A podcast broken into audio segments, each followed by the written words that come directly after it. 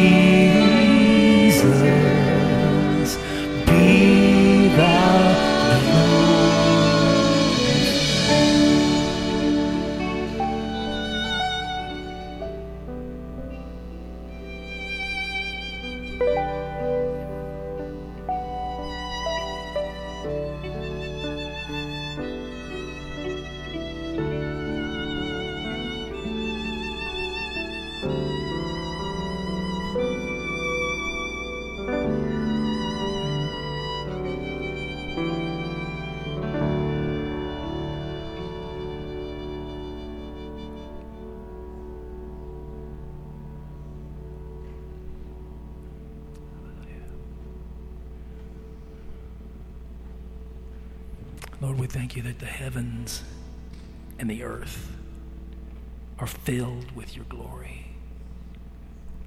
That there is nothing that is hidden from your sight. There's nowhere we can go apart from you, apart from your presence. From the highest heights to the lowest depths, you are there. Thank you, Lord.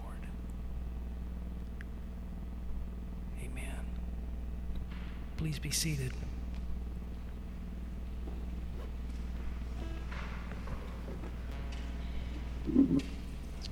Amen. The Westminster Catechism says that the chief end of man is to glorify God and enjoy Him forever. May He be glorified in this temple. About uh, six months ago or so, I preached a message from the book of Isaiah, or focused on a couple of verses in Isaiah 43, verses 18 and 19. And it said, it says, Forget the former things, do not dwell on the past See, I am doing a new thing. Now it springs up. Do you not perceive it? A new thing has been underway at Emmanuel. And that new thing is especially evident to us now. For these last two years, we have been without a senior pastor until two weeks ago when, as a congregation, we affirmed Daniel Nelms as our new senior pastor. A new thing is happening. It's been confirmed prophetically in prophetic words in our times of prayer, and we expect to see the Lord move in new and wonderful ways. And this morning, we want to welcome for the first time as our senior pastor Daniel Nelms to the pulpit. Daniel.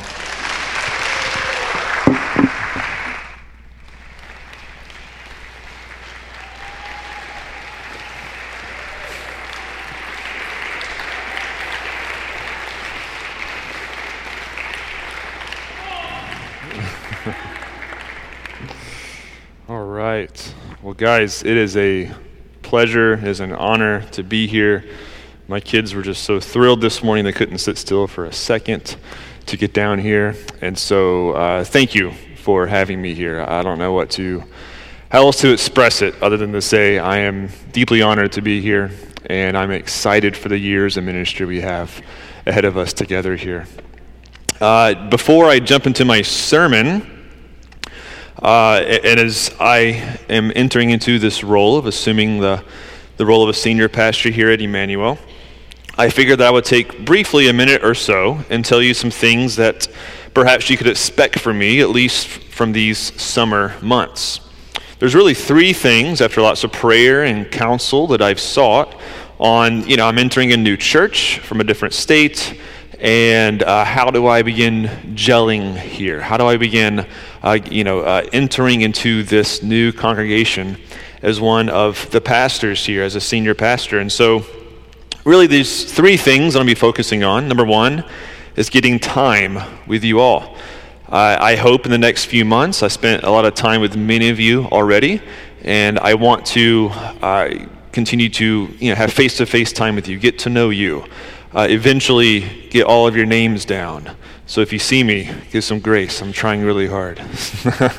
so um, I would love to get to know you, hear your stories, hear what makes you, you know, excited about Jesus, and just to, yeah, get to know you and become one of your pastors in that way. Number two, I want to get to know fellow pastors in the community. I spent some time with uh, Pastor Will last week, and he's going to introduce me to some local pastors. And I've emailed and reached out to some, and they want to meet up with me. And you know, no church is an island, as I shared with the elders this morning. Uh, my prayer is for renewal in the church to take place. A renewal doesn't just take place in one church in church history. When that happens, it takes place in many churches in the same area. So I want to get to know those pastors and, and uh, learn from them and see how I can, uh, how we can lock arms with them and serve them, and they can serve us as we all reach the city of Wilmington together. And third is is this ministry here. It's the pulpit ministry. Uh, from here, I want to share with you uh, what I perceive to be the heart of the scriptures, and hopefully, with you, be able to meet Jesus here this morning uh, in the following Sundays from this time on Sundays. So, as I continue to get settled here, and as the fall will be quickly approaching, along with the uh, impending big holiday season of Thanksgiving and Christmas, not knowing what our world will look like then, hopefully some semblance of normality will return. But we will be planning on some kind of you know different uh, opportunities for outreach and serving our community in those months to come. So please stay tuned for that. And there's one more building block that I, I do need to say that will undergird all these things it is prayer. I wish that I could say that I know how to pray. I'm still learning. However, I more than ever desperately need prayer, and this church needs to be covered and soaked in prayer from day one of my entrance here.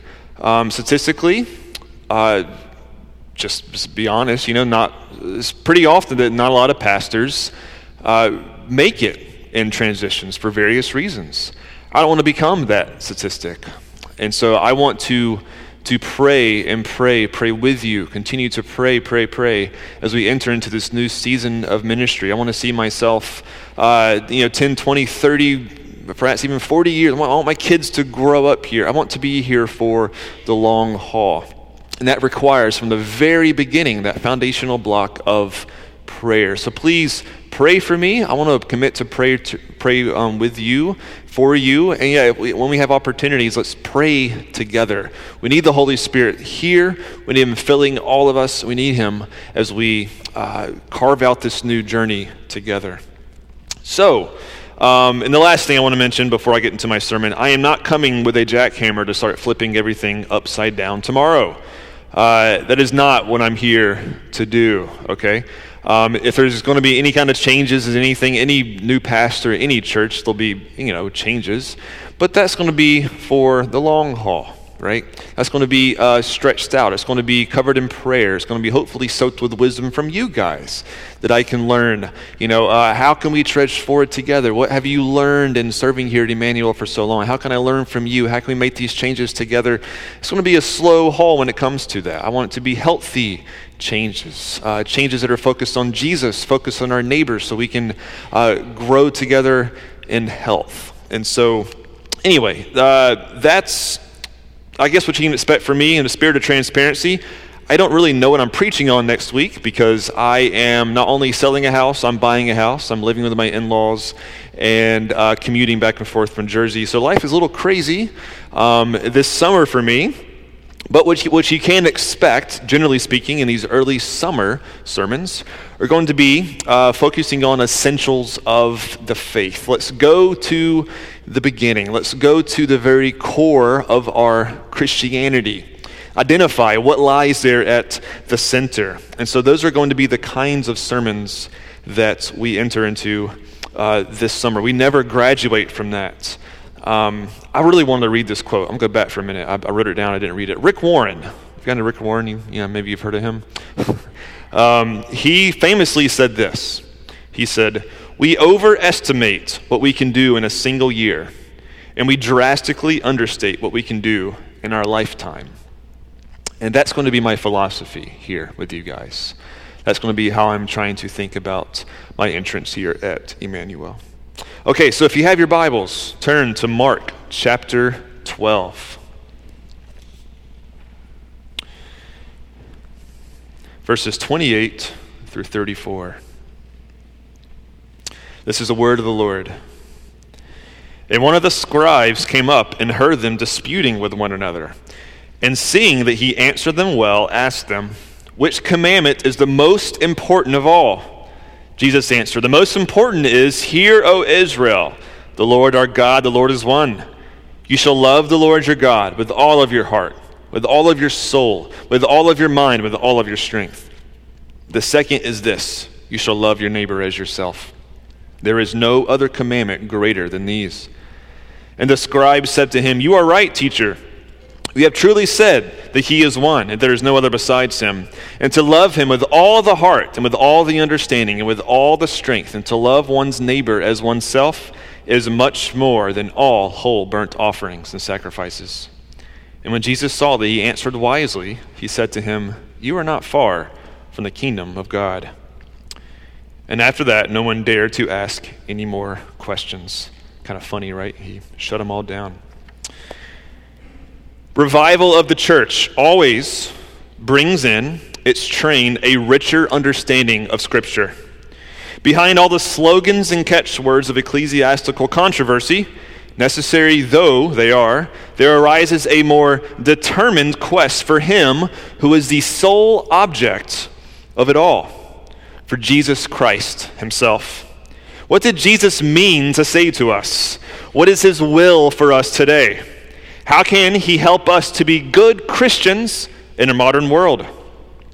In the last resort, what we want to know is not what would this or that man or this or that church have of us, but what Jesus Christ himself wants of us. These words are not my own, although I wish I had written those down.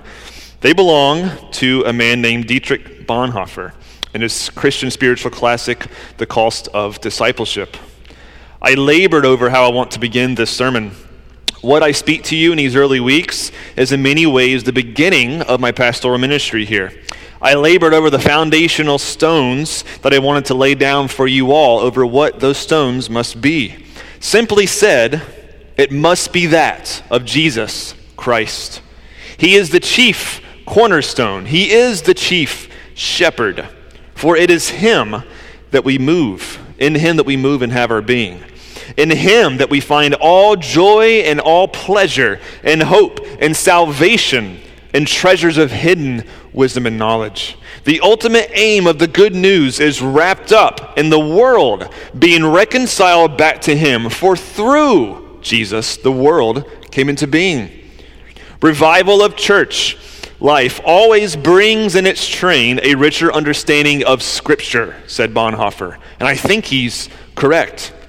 Today, we are in desperate need of revival, of renewal in 21st century America, and also in desperate need of clarity of Scripture. Yet a new revival today will look very different than in times past. Even the word revival, depending on how old you are, how much you know about church history, it may bring images of like a 19th century old wooden church with a guy in suit and ties, you know, fiery preaching and altar calls and that worked. There was a time when, when people by the droves became Christians in those years. But today, I can't claim to know how renewal may look. But what I can do as a new pastor of this church is try to point you towards what I feel is the most important and the most central object of our faith that of Jesus Christ. If fresh winds of the Spirit is to blow in our day and to be sustaining winds for years to come, it must come from knowing Jesus. It must come from raising him up as our Lord and Savior. For when the Son of Man is lifted high, he will draw all people to himself. All people. To do so is a mighty task because it implies a responsibility on you and I, the worshiper. The Spirit of God is sent to those who are in Christ, and we become His ambassadors, His agents of reconciliation for the world. We become His very body, His hands, His feet.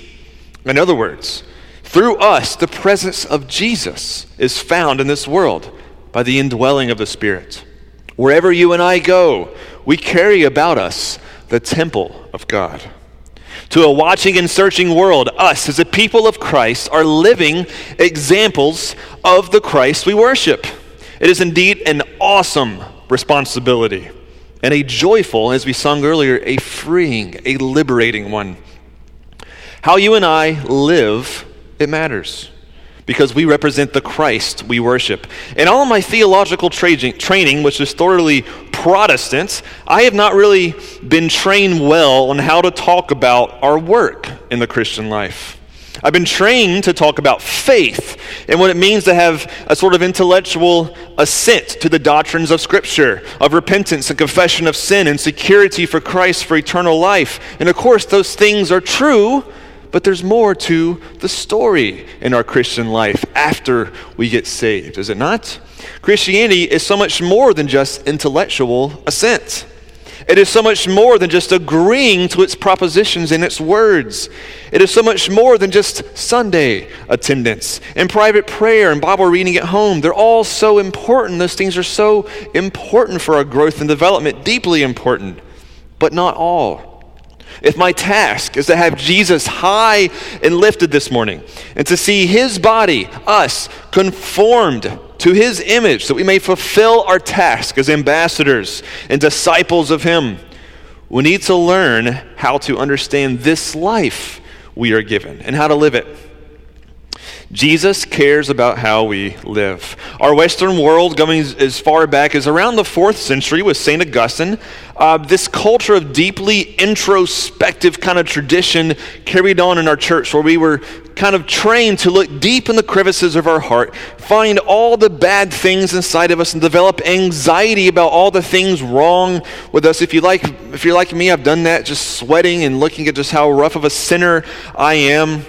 And even with the words, if again, if you're like me, when you hear that Jesus cares how we live our life, it's easy to feel immediately like, wow, well, I guess I failed on that one.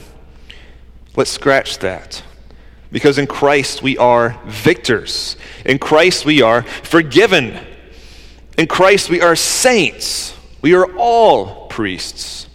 Of course, you and I are not perfect. And of course, Christ extends forgiveness, as he said 77 times 7.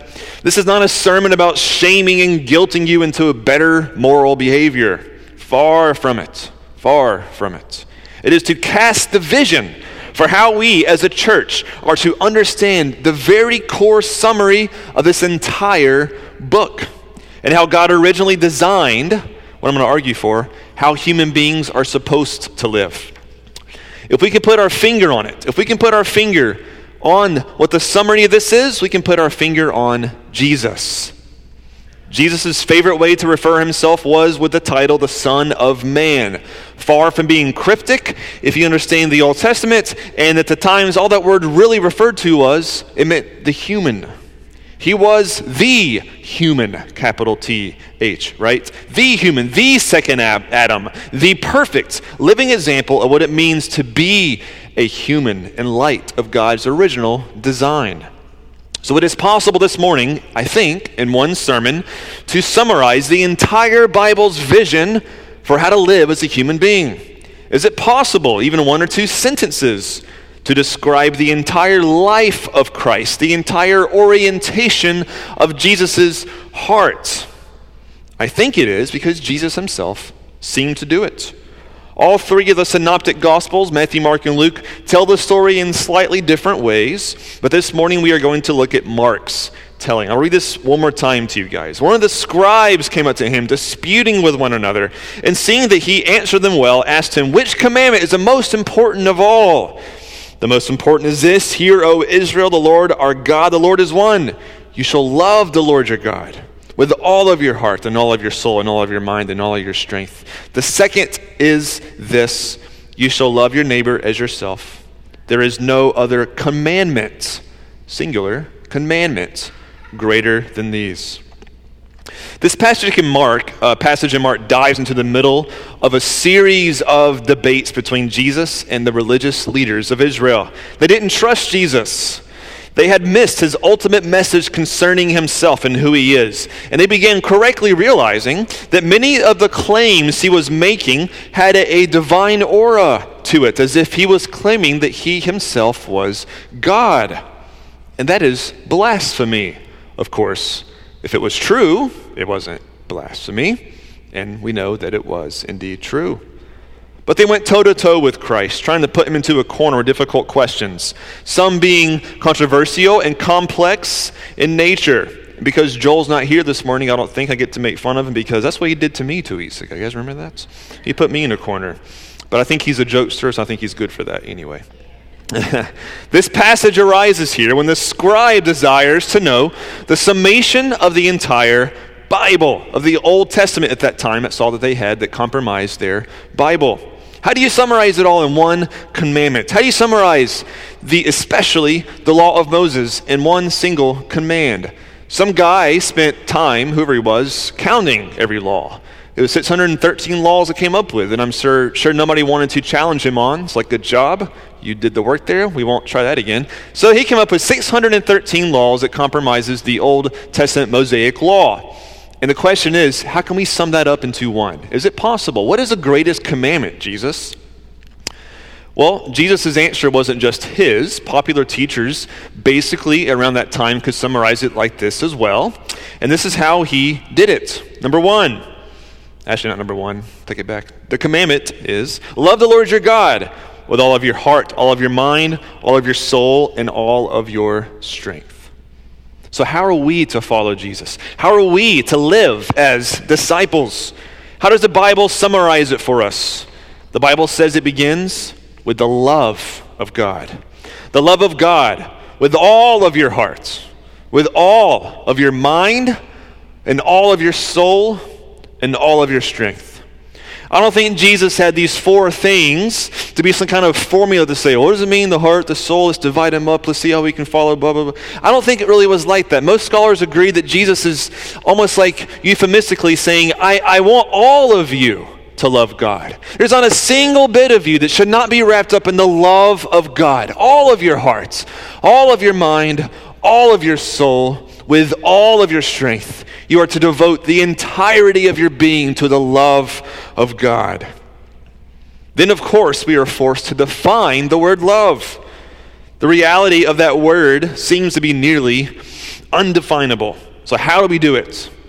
One of my favorite novelists and essayists of all time, Wendell Berry. If you haven't read Wendell Berry, please go read Wendell Berry. He's a Christian farmer out of Kentucky. He writes the most beautiful novels, poetry, essays, you can name it. I love his work.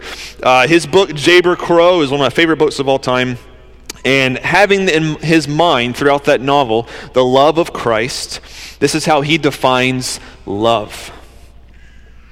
But love, says Wendell Berry, sooner or later it forces us out of time. Of all that we feel and do, of all the virtues and all the sins, love alone crowds us at last over the edge of the world. For love is always more than a little strange here. It is in this world, but not altogether of it. It is of eternity. It takes us there when it holds us most here.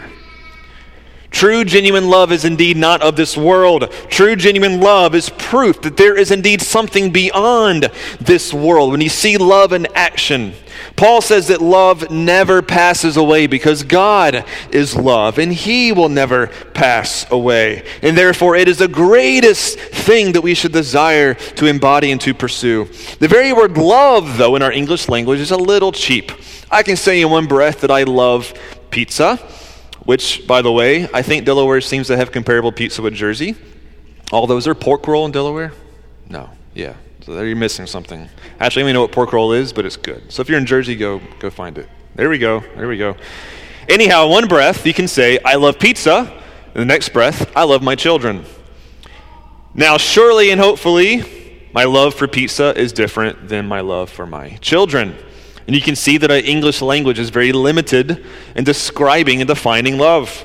There are six Greek words for love in our New Testament because most cultures seem to know that love is a little more complex. It takes many different words to describe what we're trying to talk about. I won't go through all of them. A couple of them is the marital intimate love is eros, philia, is brotherly or sibling love, of course, is where the idea of the city name Philadelphia comes from, city of brotherly love. But in this passage, Jesus uses a Greek word, agape, which I'm sure you've heard on Christian titles and things like that before. It is the idea of a long, devoted love, a love that requires deep and deep commitment, almost what could be described as covenant love. The most synonymous Hebrew word in the Old Testament brings uh, the, the idea of hesed love to comparison.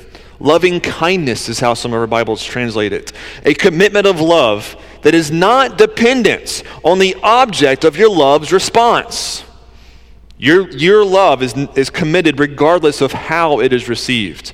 And that is a beautiful definition of God's love for us, is it not? Now, I am not committed deeply to my pizza. As I am in my 30s, in fact, pizza no longer responds to me as it used to and I usually have a bad day afterwards. And so I distance myself from my commitment to pizza. But my love for my kids is very different. I'm committed to them. If they are in harm's way, I would place myself in harm's way to protect them. And that is how we define love, is it not? That is agape love. That is the love Jesus says that we are to have for God, because it is a kind of love that He has for us. That is precisely why love is not of this world, as Wendell Berry so aptly observed. God is love, as John says, and in him there is no darkness at all. Love, true and genuine love, may lead you to sacrifice something in order to get the object of your love. To love God with all of your heart, mind, soul, and strength is truly an impossible task as long as sin resides, if we speak of doing it in the fullness of manners. It is more of an ideal of our human existence on this side of the second advent.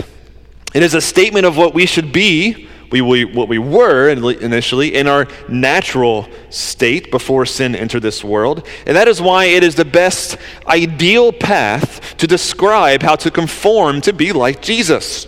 We must love God with all of our inner being. Now, how do we love God? What exactly does that look like? It is tempting to want to reduce the love of God to mere simple religious deeds.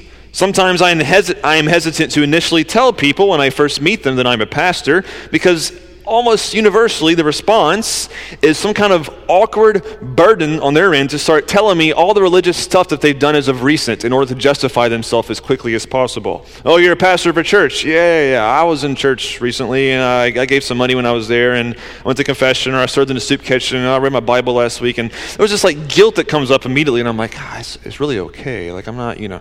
Loving God is not this religious burden to be carried. If the church tries to systematize loving God to a bunch of religious deeds and a checklist, then all we will be doing is giving you another burden that you will not be able to bear. Yes, you should want to gather with Christians to worship Jesus.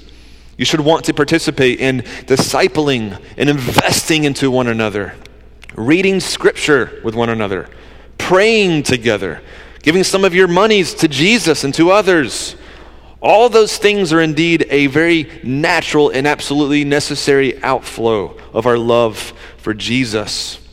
But do you know how Jesus described our love for God? How we can also throw all those things I just mentioned into another kind of summary statement. How does Jesus sum it up? He says this it is deeply tied to the second part of this commandment, singular commandment. We love God by loving our neighbor.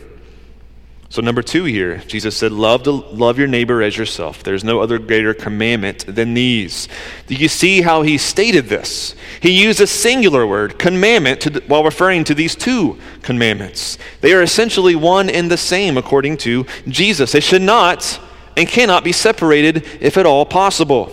If you love God, you will express your love for God by loving your neighbor. To further our definition, as expounded upon in the Bible, love is self giving. I talked about this when I was with you guys a few weeks ago. Love is making life about God and about others, and not about yourself.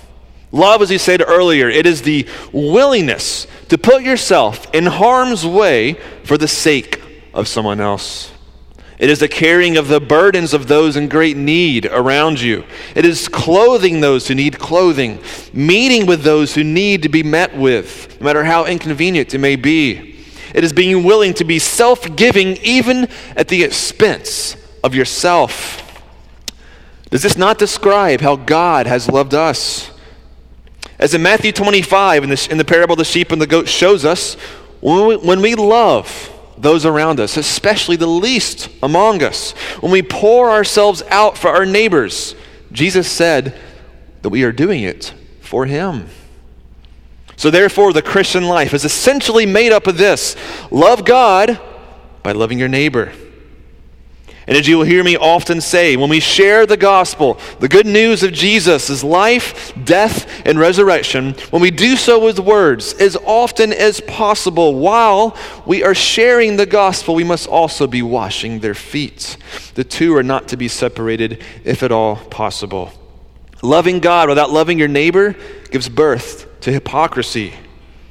Loving neighbor without loving God is not a Christian love.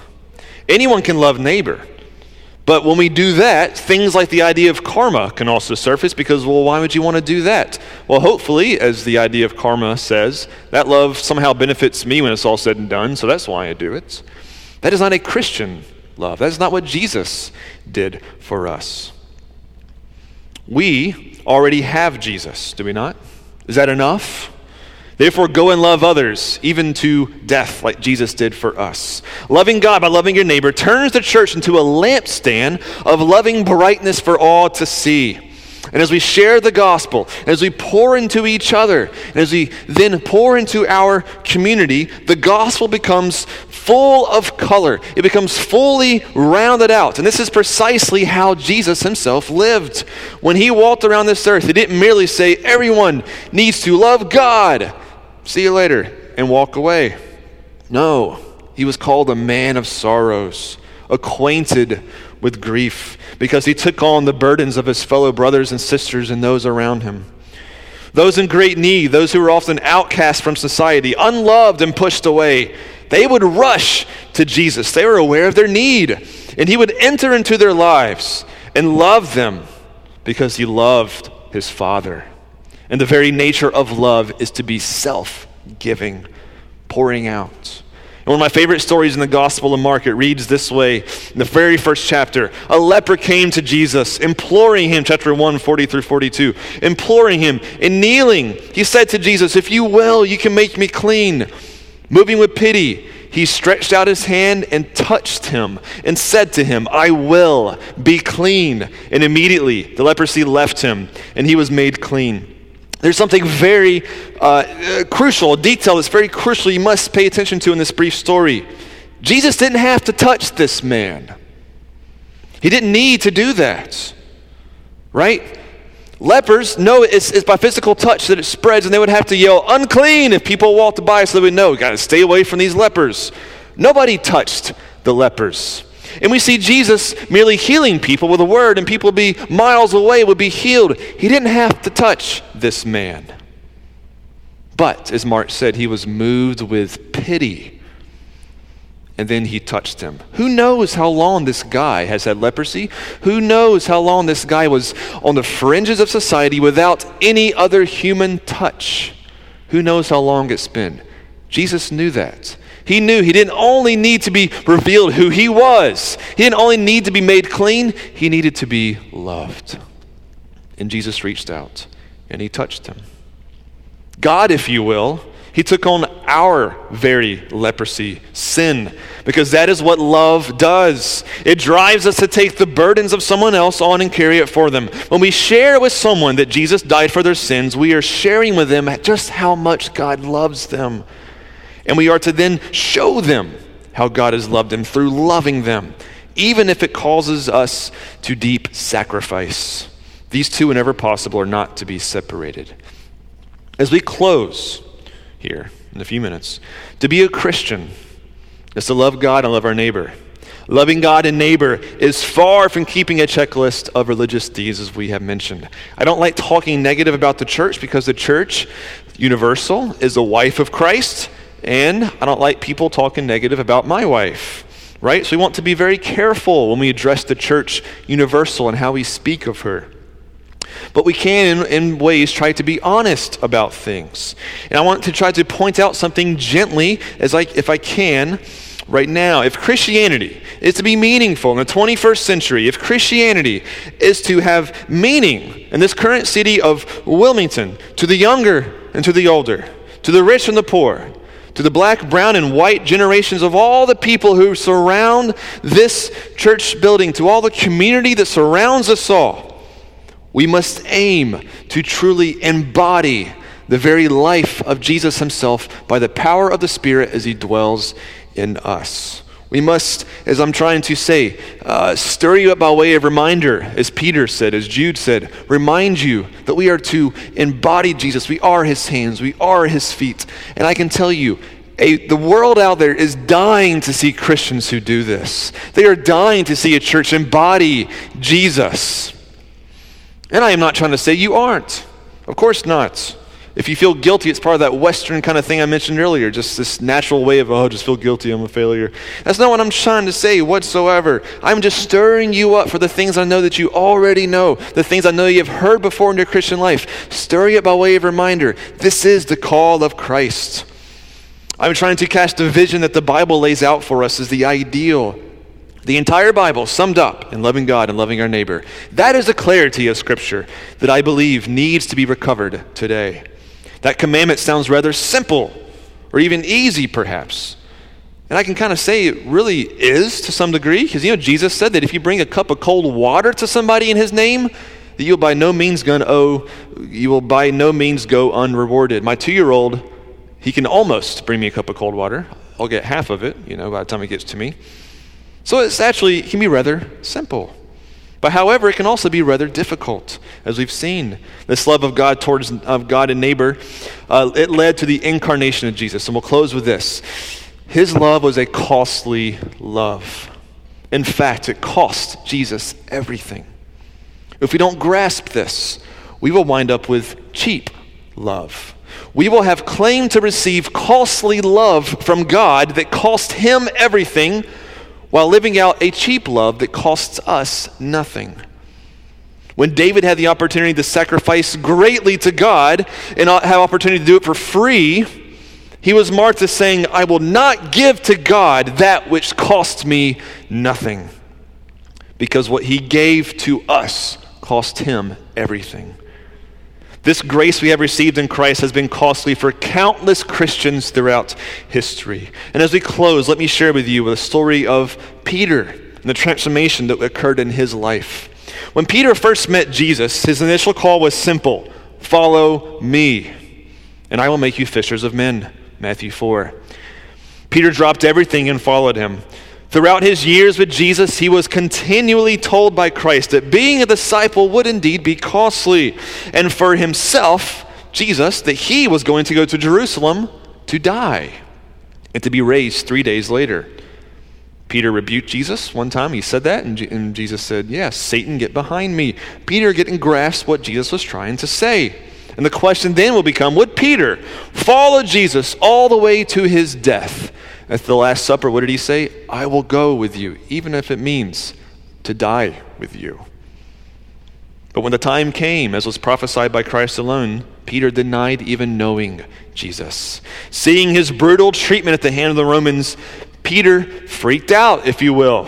He called down curses on himself, rejecting even a, uh, the slightest association with Jesus, only to run away in brokenness, being crushed in spirit, weak in sorrow because he turned from his precious Lord Jesus.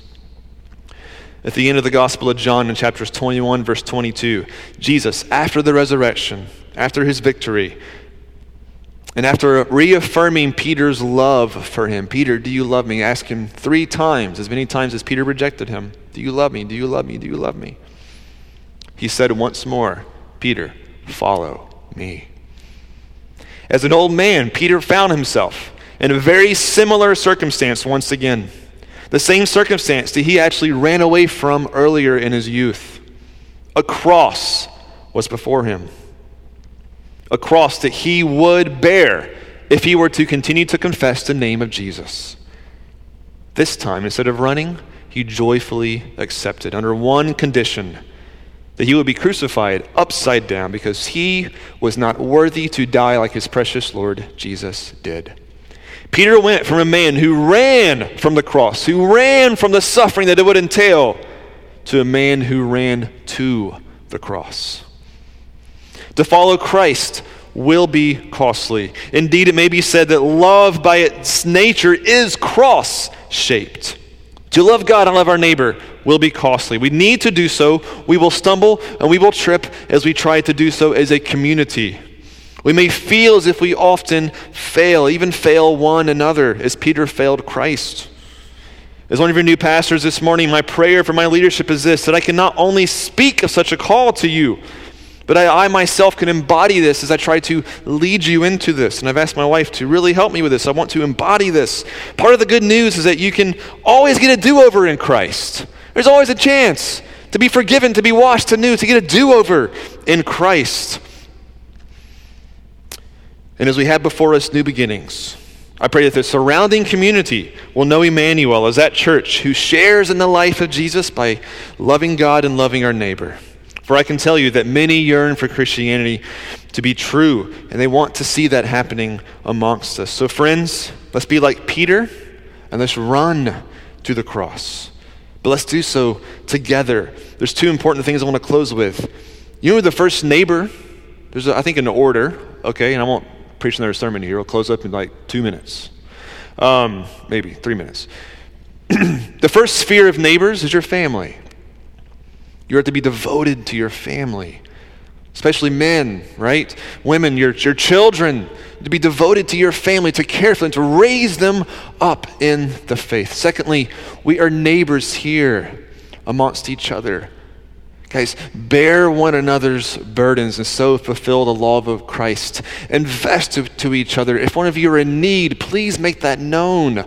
Pray with each other. Invest into one another because if we all embody this, we all have a role to play in this church. If we embody being that body of Christ, his hands and his feet, finding our role and flourishing in that role, I'm telling you, this community will be changed. This community will be affected and will be different. So, as we close this morning, I want to um, uh, uh, encourage you all, okay? If the Holy Spirit has stirred something in you this morning, which I pray He has, okay? If He has done something inside of you, if there is sin in your life that you know has just entrapped you and you feel enslaved to it, please do not leave this place without grabbing somebody next to you and confessing your sins. Okay, no matter how dark they may be, no matter how embarrassing it may be, Jesus himself, uh, Peter betrayed his Lord, and Jesus gladly forgave him and reinstituted him. Jesus can give you grace and forgiveness this morning. If there's a burden on your shoulders this morning that you need carried, you have neighbors that surround you in this very room. Grab somebody before you leave. Pray with them. Grab one of the elders. Please pray with them as you leave this place.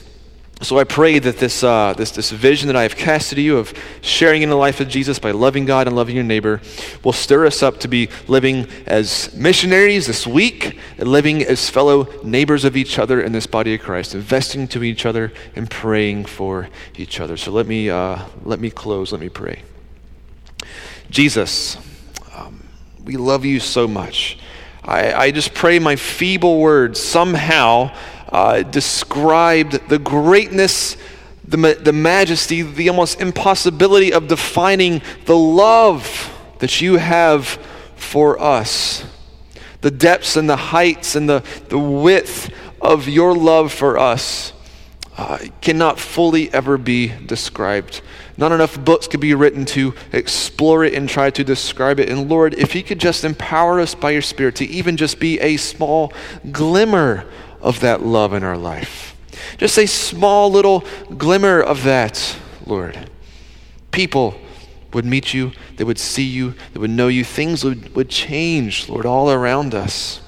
Thank you for the, the Christians in this room who I know love you, who I know strive to want to embody this who, who have some for more decades than I have been alive, and some who are newer in the faith. We come from all walks of life in this room, and we thank you for that, Jesus. Would you please, in our unique personality, unique wiring, and all those things, Lord, would you equip us for this awesome role of being ambassadors, Lord. Would you place people in our life that need to be loved this week, that need to hear the good news of Jesus? Would you place needs in our path that we can be generous towards, that we can get our wallets out and just, and just really assist and help those if they are in great need, Lord? If we have two cloaks, that we could give one to those who are in need. Put those people in our life this week and give us opportunities to share with them and show them your love.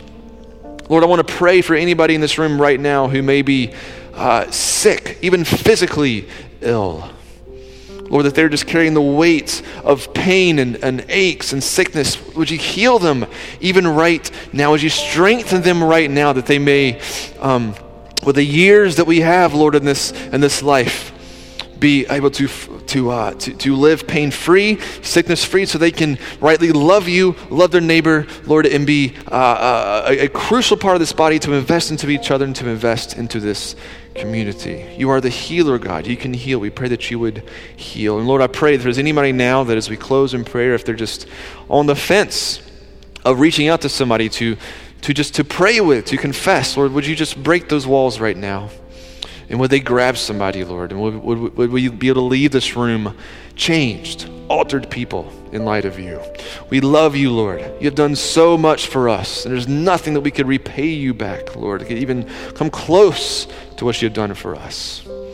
It's a free gift, this grace that we've received. We thank you for that, Jesus. We pray this in your good name. Amen.